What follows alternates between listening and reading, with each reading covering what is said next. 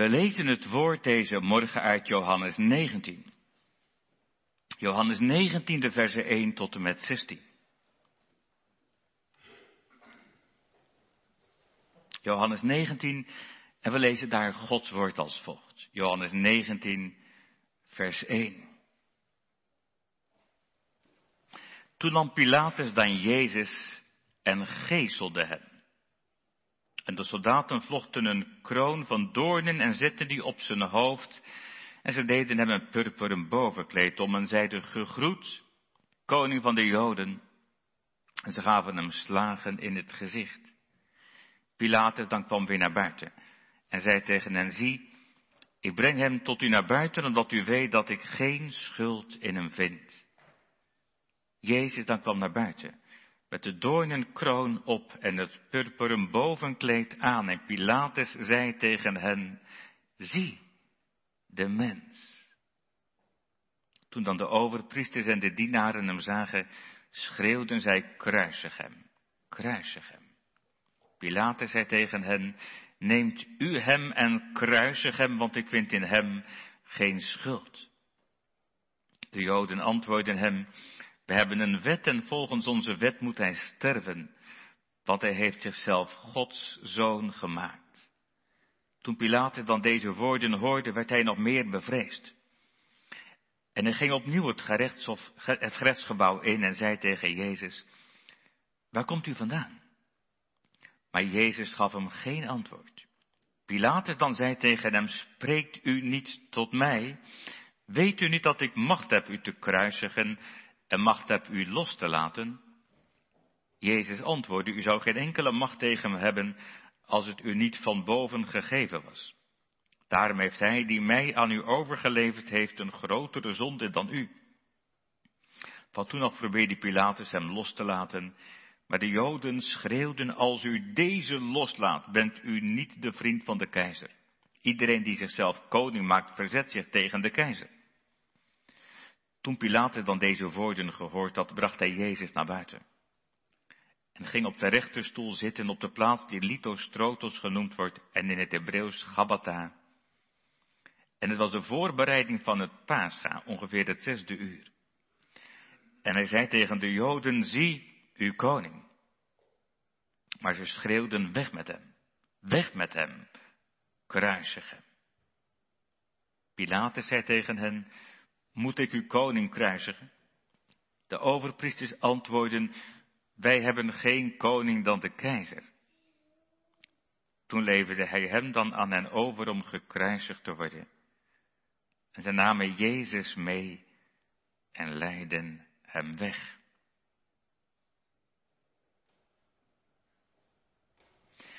De tekst voor de preek is vooral vers 5.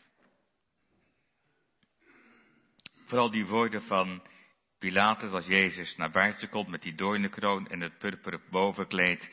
Zie de mens. Gemeente Pilatus weet niet wat hij moet doen. Dat kun je wel eens hebben, hè, dat je denkt, wat moet ik nou doen? Alhoewel, hij weet het heel erg goed. Hij weet het wel, maar hij wil het niet. Hij ziet Jezus gebonden staan voor hem.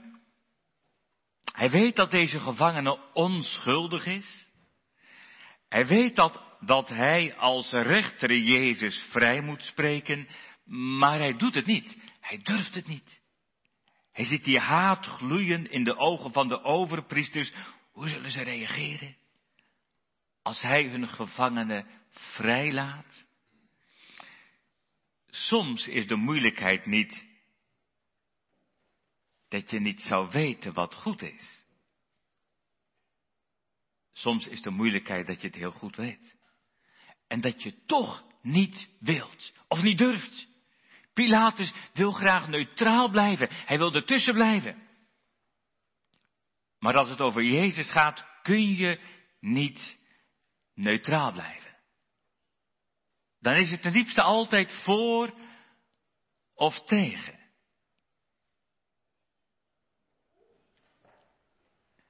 Ja, wat is er eigenlijk gebeurd? de rechtszitting in het huis van Caiaphas, de hoge priester, die heeft al plaatsgevonden. En er zijn heel wat beschuldigingen geuit. En jongens en meisjes, jullie weten dat denk ik ook wel, dat ze van alles hebben gezegd, dat hij de tempel af zou breken. En, en uiteindelijk is er maar één aanklacht overgebleven.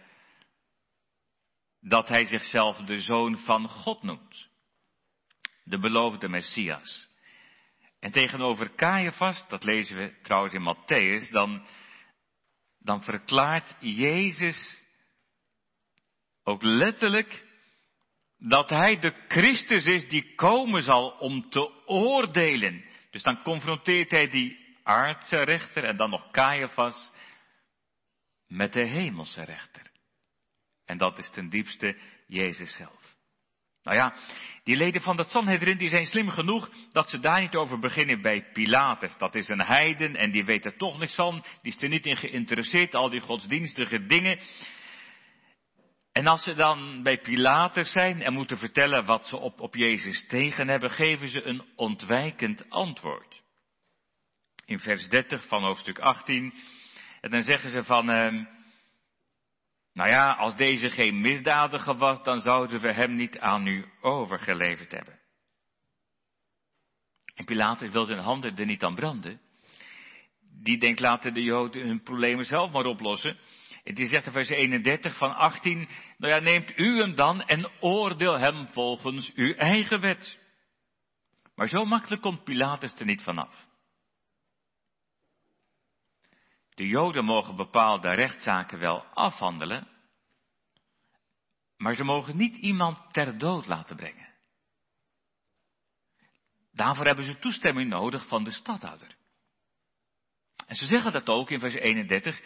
Het is ons niet geoorloofd iemand te doden. Dan merkt de stadhouder dat het hun menis is. Hij kan er niet omheen om de gevangene zelf te ondervragen. En meteen gaat hij terug dat gerechtsgebouw in om te beginnen met een verhoor. Hij wil het wel weten. Wie is deze Jezus eigenlijk? En waarom is dat Sanhedrin zo boos op hem? Wat heeft hij eigenlijk gedaan? Wat voor verkeerd? En, en dan merk je hoe langer Pilatus met hem spreekt, hoe meer hij overtuigd raakt van de onschuld van Jezus. Wat dat betreft is, is Pilatus wel eerlijk als hij naar buiten komt bij het volk dat buiten voor dat raadhuis verzameld is. Dan zegt hij openlijk, dat is vers 38 van hoofdstuk 18, ik vind geen schuld in hem. Nou jongens en meisjes, dat begrijp je allemaal. Als nou een rechter naar buiten komt en die rechter zegt, ik vind geen schuld in die man of in die vrouw. Ja, als een rechter zegt, ik vind geen schuld, dan is het toch heel eenvoudig. Dan, dan kan die rechter maar één ding doen. Dan moet hij ze vrijlaten. Ja, natuurlijk. Als je wordt opgepakt. En ze komen erachter, ja maar, ik, ik vind niks verkeerd. Je, je hebt niks verkeerds gedaan. Dan mag hij je toch niet gevangen houden. Dan moet hij je laten gaan. Natuurlijk. Zo eenvoudig is het uiteindelijk. Jezus moet worden vrijgesproken. Maar nee, Pilatus beseft heel goed dat hij daarmee de woede van de Joodse leiders over zich heen zal halen. En dan, dan probeert hij slim te zijn. Een list. Stel je voor. Stel je voor. Als ik nou Jezus op een dubbeltal zet met een gevaarlijke misdadiger, een beroofde, een, beruchte roofmoordenaar, met, ja wie was dat ook alweer jongens en meisjes? Wie was dat ook alweer? Die, die moordenaar. Bar Abbas, hè? Barabbas.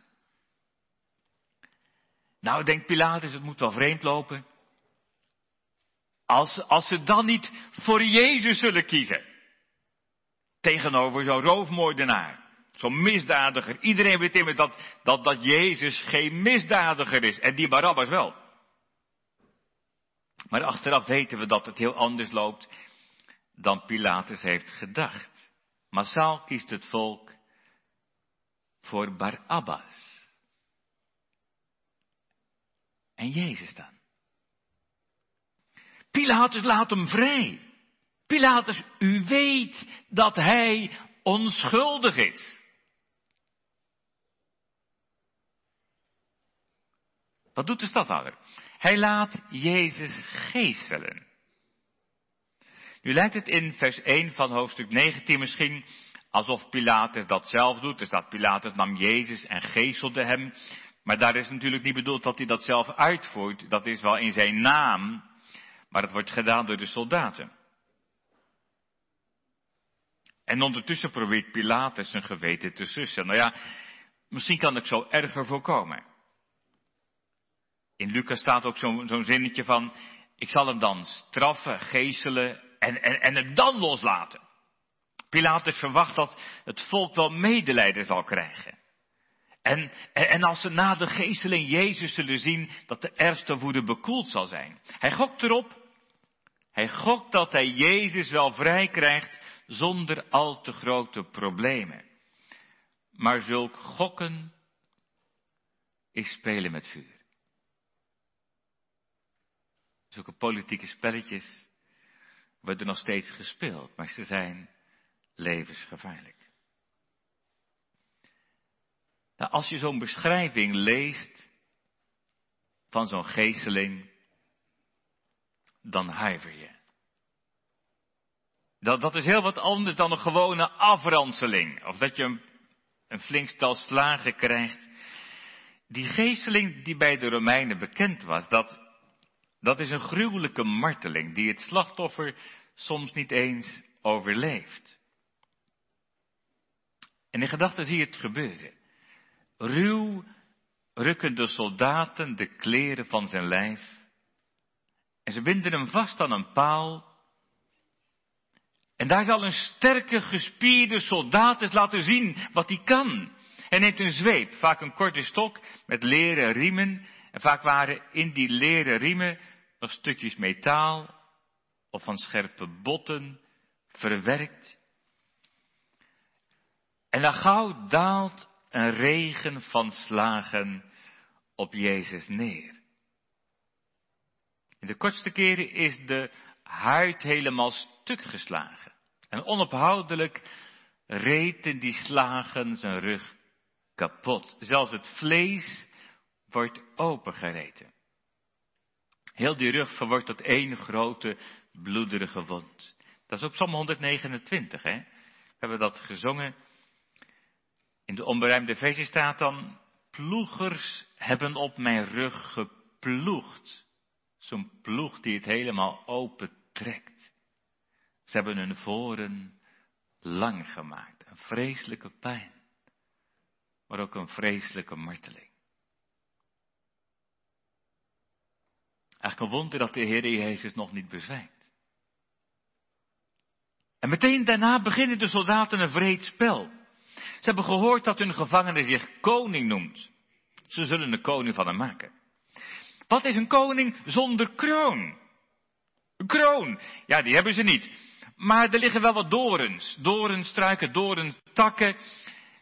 En, en snel vlechten ze van die dorentakken een kroon. En als ze die doorn een kroon drukken op zijn hoofd, rijten de dorens de hoofdhuid open en in dunne straaltjes loopt het bloed langs zijn gezicht naar beneden. Een van die soldaten heeft nog een purperen overkleed, een bovenkleed, purperen kleren. Die werden vaak gedragen door de koningen. Misschien is het een afgedankte mantel van koning Herodes. Andere uitleggers denken aan een rode soldatenmantel. Misschien weet u wel dat de Romeinse soldaten ook roodkleurige mantels hadden. En ze werpen die mantel, dat purperen bovenkleed, over de rug en de schouders van Christus. En uit de andere evangelieën weten we dat ze ook dan zorgen voor een staf, een koningsstaf, een rietstok, die ze duwen is in de hand.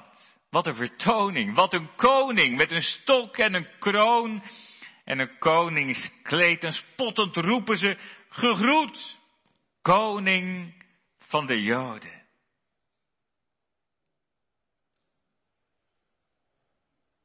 In Matthäus staat zo dat ze voor hem op de knieën vallen, alsof ze hem aanbidden en hulde bewijzen. En ondertussen bespuwen ze hem en ze slaan hem in het gezicht.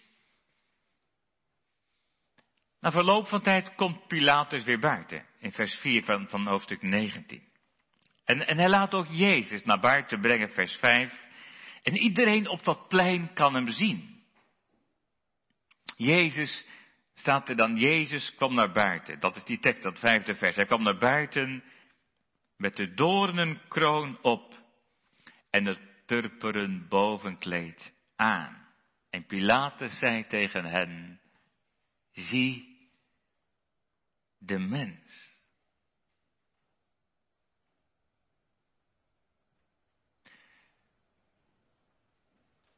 Ja, wat wil Pilatus eigenlijk? Hij wil blijkbaar medelijden wekken. Je hoort hem als het ware zeggen, moet je nou eens kijken. Moet je nou eens kijken hoe die eruit ziet. Kun je nou boos zijn op iemand die zo mishandeld is? Daar krijg je toch alleen maar medelijden mee. Daar kun je toch niet boos op zijn? Heb je dan geen gevoel van medelijden? Wat, wat, kunnen jullie erop tegen hebben dat ik hem nu laat gaan? Nu heeft hij toch ook nog een pak slaag, een vreselijke marteling gehad. Het is de vraag of hij er ooit bovenop komt.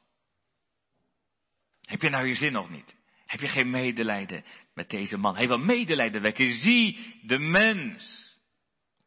Zie je niet hoe diep hij door het slijk is gehaald? Zie je niet hoe die gespot, bespot en gekwetst is? Zie je niet dat hij bijna bezwijkt.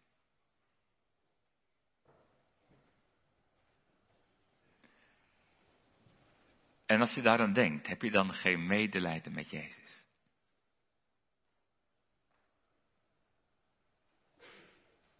Hoe die daar staat, gegezeld, gekroond met dorens, belachelijk gemaakt als een spotkoning, een speelbal van politieke spelletjes. Als het over complotten gaat, nou. Hier zie je dat.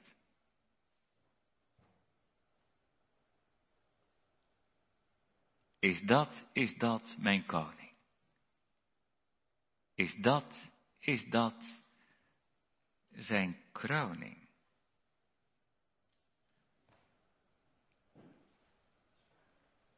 En toch. Medelijden met Jezus, dat zegt nog niet zoveel. Dat merk je aan Pilatus. Ergens heeft die Pilatus ook nog wel medelijden met Jezus.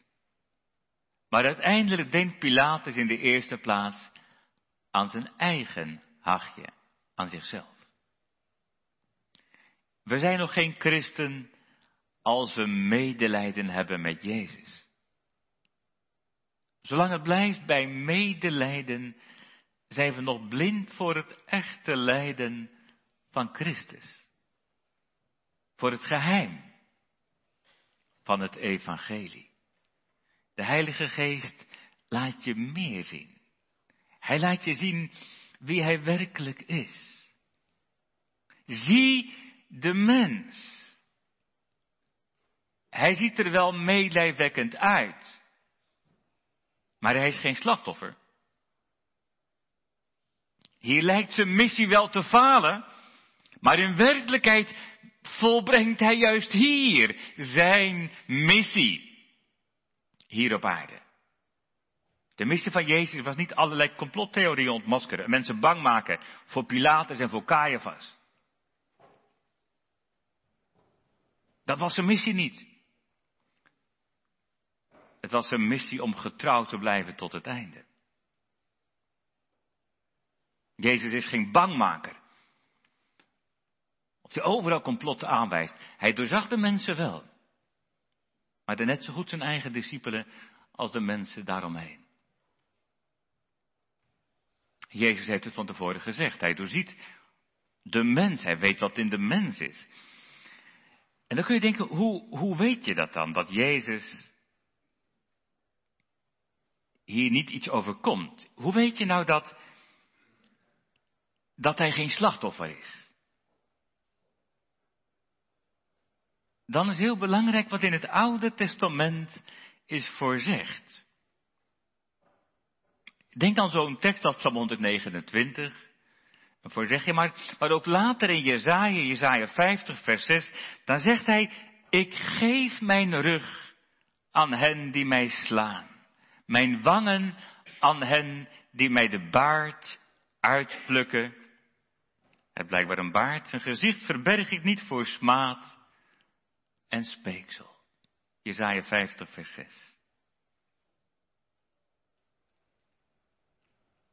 Dat zie je hier gebeuren. Ik geef mijn rug aan die mij slaan. En juist ook Johannes laat deze evangelie zien dat Jezus vanaf het begin heeft gesproken over zijn lijden en sterven. Denk nog aan die preek over de tempelreiniging. De ijver van uw huis heeft mij verslonden, staat er dan. En dat kun je ook vertalen als verteerd. Als een zondoffer. En dan zegt hij ook, breek die tempel af, dan biedt hij zich aan. Dan biedt hij zich aan. Breek hem maar af. En dan gaat het over zijn lichaam. Breek mij maar af, zegt hij dan. En in drie dagen zal ik weer opstaan. We denken ook aan een hoofdstuk verder, het gesprek met Nicodemus. Ook daar hebben we het over gehad in de preek. Dan kondigt hij het aan. Zoals Mozes de slang in de woestijn verhoogd heeft. Zo zal de zoon des mensen verhoogd worden. Aan het kruis. En denk aan die preek van de vorige keer, dat tarwegraan. Daar kondigt hij het aan van tevoren als dat tarwegraan niet in de aarde valt en sterft. En dan spreekt hij ook op andere wijze in dat twaalfde hoofdstuk over zijn komende lijden en zijn sterven. Dat juist daardoor die vrucht voortgebracht zal worden. Hij heeft het zelf gezien van tevoren. Hij heeft het zelf gezegd. En hier brengt hij het in vervulling. Zie de mens, dat vreselijke leed dat hem wordt aangedaan. Dat is geen lot, maar een keuze. Hij kon er onderuit, natuurlijk kon hij er onderuit. Hij kon in de hemel blijven. Zelfs tegenover Pilatus verkondigt hij dat hij er onderuit kan. Natuurlijk, dan hoeft je maar een aantal, aantal engelenmachten in te schakelen. En, en het is gebeurd met dat lijden. Maar het wonder is dat hij er niet onderuit wil. Dat hij bereid is die bittere drinkbeker te drinken. Niet gedwongen, maar uit liefde. Dat is die vrije gunst die eeuwig hem bewoog. De Vader en de Zoon en de Heilige Geest. Hoe huiveringwekkend en hoe meelijwekkend dit lijden ook is, ten diepste is hij geen martelaar. Maar de middelaar. Dat is heel belangrijk. Niet de martelaar, maar de middelaar. Dan zegt hij, mag je dan geen medelijden hebben? Daar kun je toch niet onverschillig onder blijven als je dat, als je dat ziet en, en je probeert je een voorstelling te maken. Maar dat doet me denken aan wat er later gebeurt als ze op weg gaan naar Golgotha. Dan komt de grote menigte achter hem aan. En dan hebben ze allemaal medelijden met Jezus. En er zijn de vrouwen die, die hem beklagen. En die huilen. Ze huilen tranen met tuiten over Jezus. En dan kijkt Jezus hen aan en dan zegt hij, dan zegt hij, dochter van Jeruzalem. Dan zegt hij, huil niet over mij, maar huil over uzelf en over uw kinderen. Huil niet over mij, maar huil over uzelf en over uw kinderen.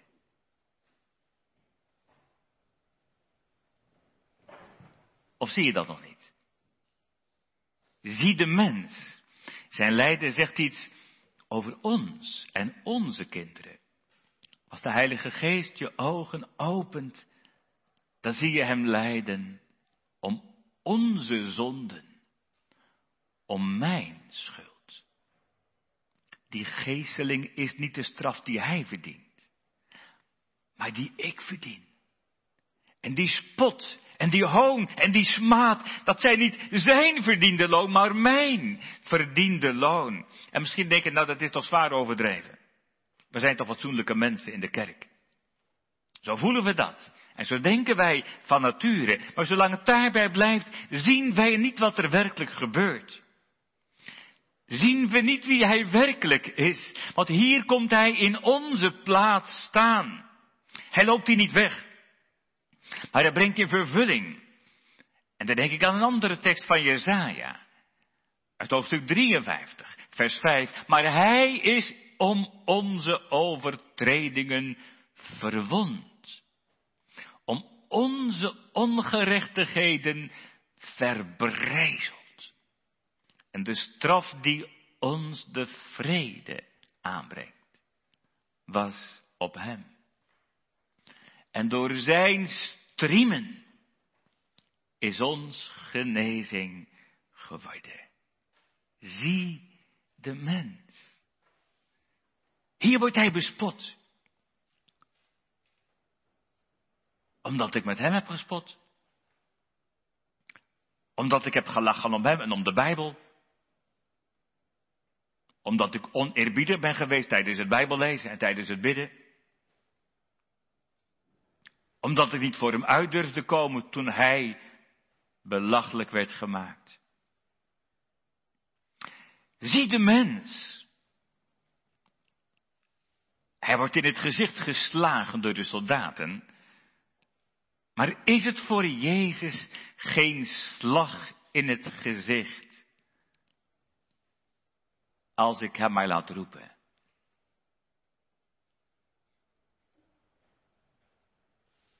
In plaats van tot hem te vluchten. Is het geen slag in zijn gezicht? Als ik al die keren onder het woord ben maar er niks mee doe. Misschien de kerkbank versleten. En nog steeds zonder Jezus. Of dat je het niet weet, maar gewoon verder leeft. Is het geen slag in zijn gezicht als ik hem alleen maar nodig heb als ik in de penarie zit? En hem vergeet als het weer gaat. zie de mens. Dan kun je medelijden hebben met, met, met je gruwelijke geesteling. Maar is iedere zonde van u en van jou en van mij geen gezelslag voor hem? Is iedere scheldwoord geen gezelslag voor hem? Is iedere verdachtmaking van een ander? Dat is ook met complottheorieën. Je maakt toch al wat verdachtmakingen die vaak helemaal niet bewezen, totaal ongefundeerd zijn. Het is wat anders als je echt bewezen feiten hebt, maar als je verdachtmakingen maakt, je maakt mensen verdacht, de overheid verdacht, is dat geen geestelslag voor hem? Is iedere roddel geen nieuwe geestelslag? Is iedere hele of halve leugen geen geestelslag? Iedere keer als je te veel drinkt, is het geen geestelslag. Iedere keer als je doorklikt naar pornografische sites, is het geen gezelslag voor Jezus. Iedere keer als we hard en liefdeloos oordelen over een ander, is het geen nieuwe gezelslag. Zie de mens. Dat verbreekt je hart. Die gezelslagen veroordelen u en jou en mij.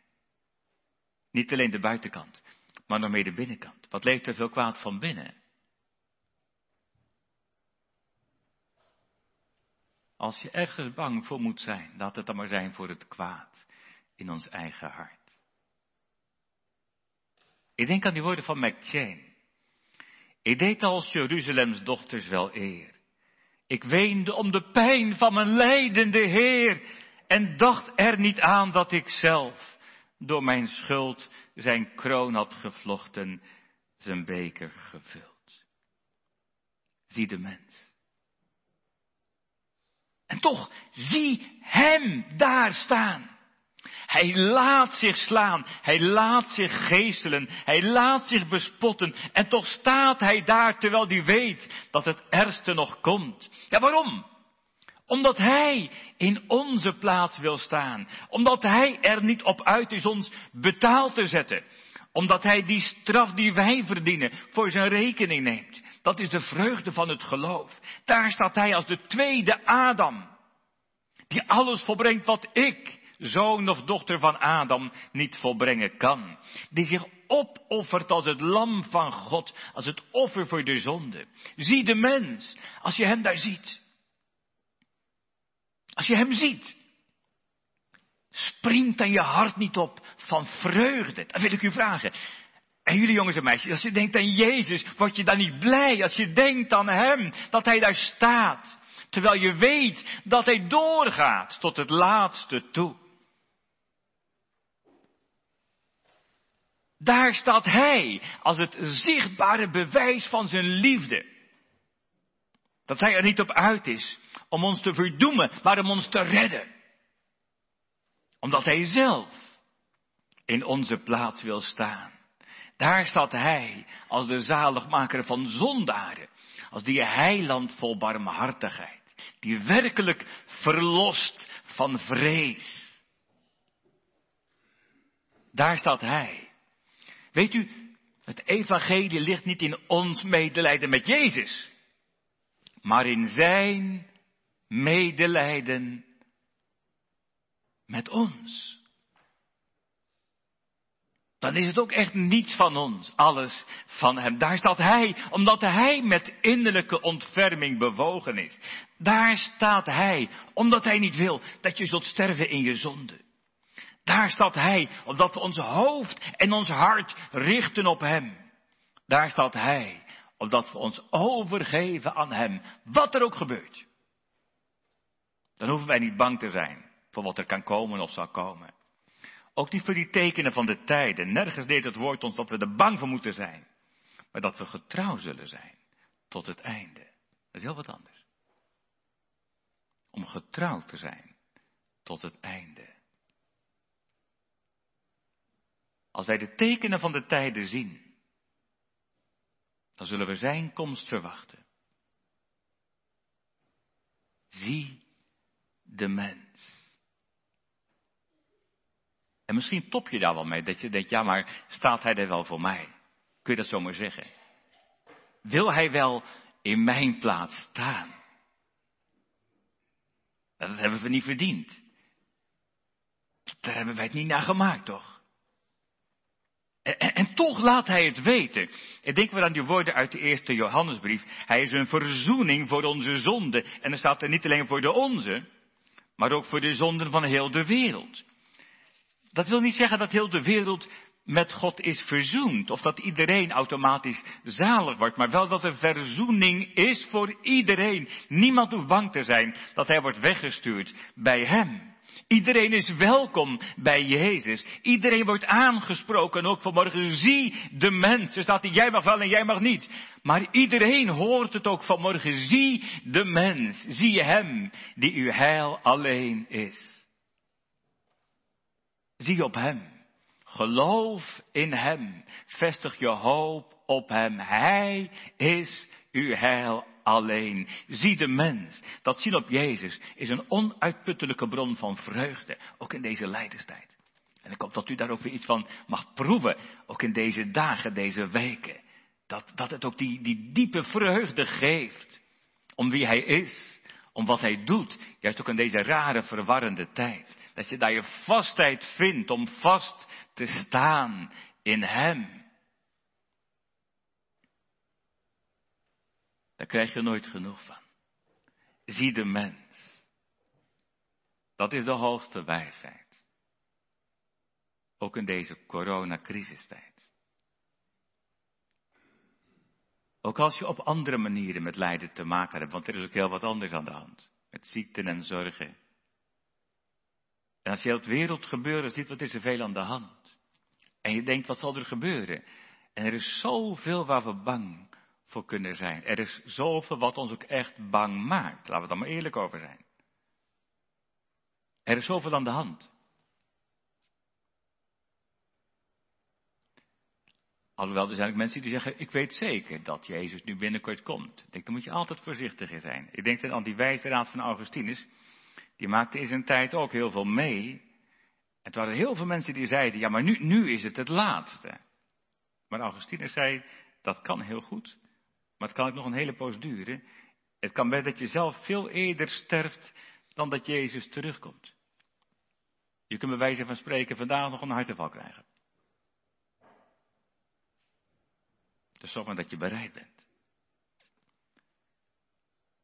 Maar laat je niet inpakken door allerlei eindtijdscenario's. Wees daar zo voorzichtig in. Dat maakt ook zoveel kapot. Daar ben ik van overtuigd. Maar richt je op Jezus. Dat is onze roeping. Dat is de ware profetie. Om te zien op Hem. Om Zijn komst te verwachten. Zien op Jezus. Ook als je zelf wordt beproefd. Soms maak je zoveel mee. Misschien ook in deze tijd, dat je denkt, hoe houden we dat vol? Wat zal er gebeuren? Soms ziet het er zo donker uit. Ja, wat moet je dan? Wat heb je dan een goedkope antwoord? Soms kun je denken, ja, maar waar is God? Waar is God vandaag? Wil je weten waar God is? Wil je weten waar God is? Zie de mens. Al begrijp je hem misschien niet, al ben je misschien boos of opstandig, zie, zie op hem. En als je hem daar ziet, dan weet je dat Jezus weet wat het is om te leven in deze wereld buiten het paradijs. Jezus weet wat het is om te leven op een wereld die God terug toegekeerd heeft. Daar is hij geboren, daar is hij gekomen, daar heeft hij geleden, daar is hij gekruisigd. Hij weet wat het is. En er is niemand beproefd zoals hij. En daarom begrijpt hij je zo ontzaglijk goed. En daarom kan hij zo ontzaglijk goed luisteren. Als wij ons hart uitstorten voor hem. En daarom kan hij ook werkelijk helpen als wij worden beproefd. Dat kan hij niet alleen, maar dat doet hij ook. Dat heeft hij zelf beloofd. Zie de mens. Weet u, misschien ligt hier wel de krachtigste aansporing om vol te houden. Ook in de geestelijke strijd. Ik kan u hele mooie vrome verhalen vertellen. Maar dit is ten diepste het enige wat ik zelf overhoud. Als ik alles kwijt ben. En als ik bang word. Ik ben ook wel eens bang, wat dacht u? Maar dit is het enige wat ik overhoud. Zie de mens. Zie op hem. Zie op Jezus. En dan zegt u misschien, is, dat, is het nou zo eenvoudig? Het is maar wat je eenvoudig noemt. Maar het is inderdaad zo eenvoudig dat de kleinste kinderen het kunnen leren. En het ook echt leren. En dat misschien geleerde professoren het niet eens willen en niet eens doen. Maar hier ligt het geheim. In Hem. Zie op Jezus. Zo kun je de eindtijd door. Wat dacht u? Zo kun je zelfs sterven. Zo kun je leven, zo kun je sterven. Want alleen in het zien op Hem ontdek je wie Hij werkelijk is. Ontdek je ook steeds meer van Zijn liefde en van Zijn goedheid. En van Hem, die hier niet de grote verliezer is, maar die hier de middelaar bewijst te zijn. Hij weet wat het is. En misschien voel je zelf die dorens prikken. Een doorn in je vlees. Dat je denkt, Heer God, neem die doorn alstublieft weg. Maar denk dan aan zijn doornenkroon, je ziet hem staan. En denk eens aan die woorden die hij daarbij sprak. Wie het nabezoeken 2 Korinthe 12 vers 9. Mijn genade is voor u genoeg. Want mijn kracht wordt in zwakheid volbracht.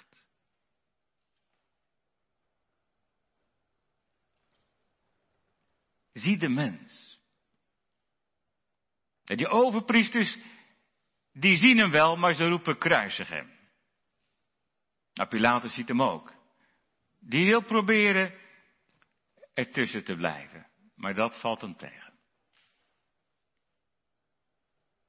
Zie de mens. Zie hem daar staan, ook voor u en voor jou en voor mij. Zie hem op weg naar het kruis en hoor hem. Volg mij. Amen.